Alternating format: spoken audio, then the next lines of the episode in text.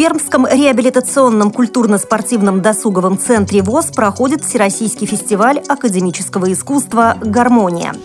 В мечети Сулейман в Казани стартовали очередные курсы по реабилитации незрячих из разных регионов России.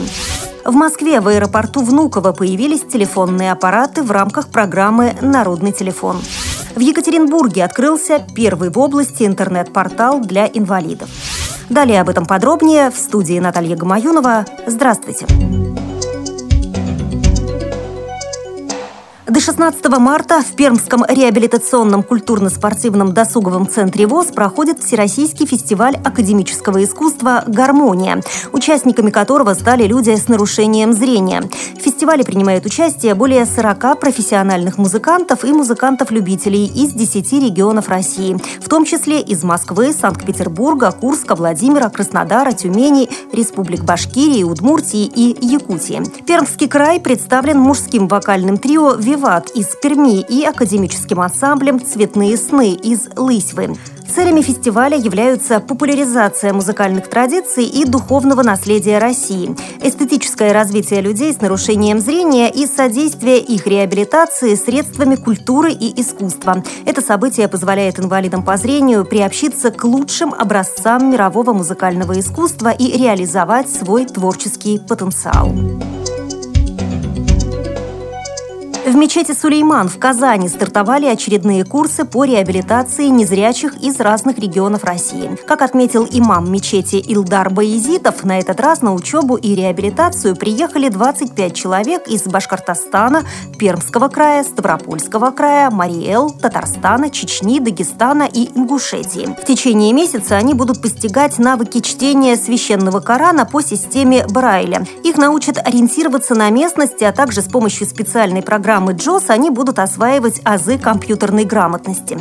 Для слушателей курса предусмотрена обширная культурная программа с посещением театров Казанского Кремля, музеев и исторических мест города. На этот раз они смогут отправиться знакомиться с достопримечательностями столицы Татарстана на автобусе, который был подарен президентом республики реабилитационному центру для незрячих мусульман. Отмечу, что организаторы курсов оплачивают участникам проживание, питание, обучение, обслуживание, а также проезд в оба конца.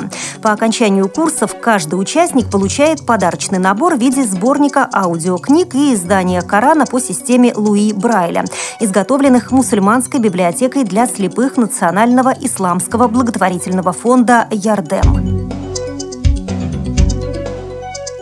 В Москве на привокзальной площади международного аэропорта Внуково появились телефонные аппараты в рамках программы «Народный телефон».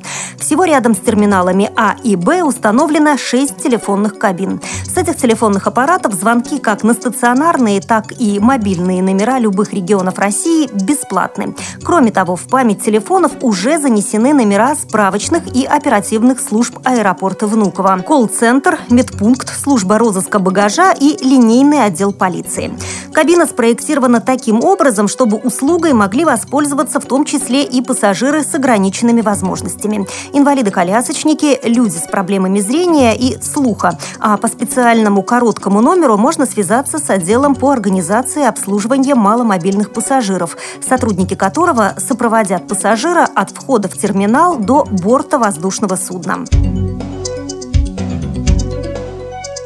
Екатеринбурге представили первый в области интернет-портал для инвалидов. Он содержит полный спектр информации и услуг, которые могут понадобиться людям с ограниченными возможностями. Начальник отдела по делам инвалидов Министерства социальной политики Свердловской области Ирина Новоселова рассказала, цитирую, «Здесь прописываются услуги по социальной реабилитации по различным услугам. Здесь же и тарифы на различные услуги. Здесь и форум для обсуждения и полезная информация вместе с новостями, что происходит, и онлайн-консультации. На сегодняшний день у нас уже представлены юристы. Сейчас мы прорабатываем вопрос по возможной консультации протезистов-ортопедов. Информационный портал под названием invasite.ru начал работать на базе областного центра реабилитации для инвалидов. Чтобы люди с ограниченными возможностями не запутались, специалисты центра доступно объясняют, как пользоваться новинкой. Но и без того сайт постарались сделать максимально доступным, в том числе Braille есть и версия для слабовидящих с более крупным шрифтом.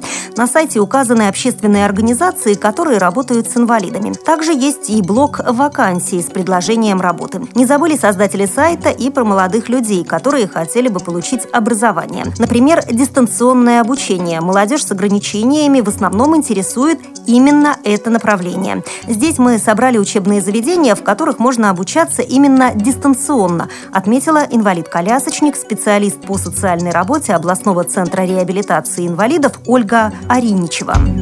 Вы слушали информационный выпуск.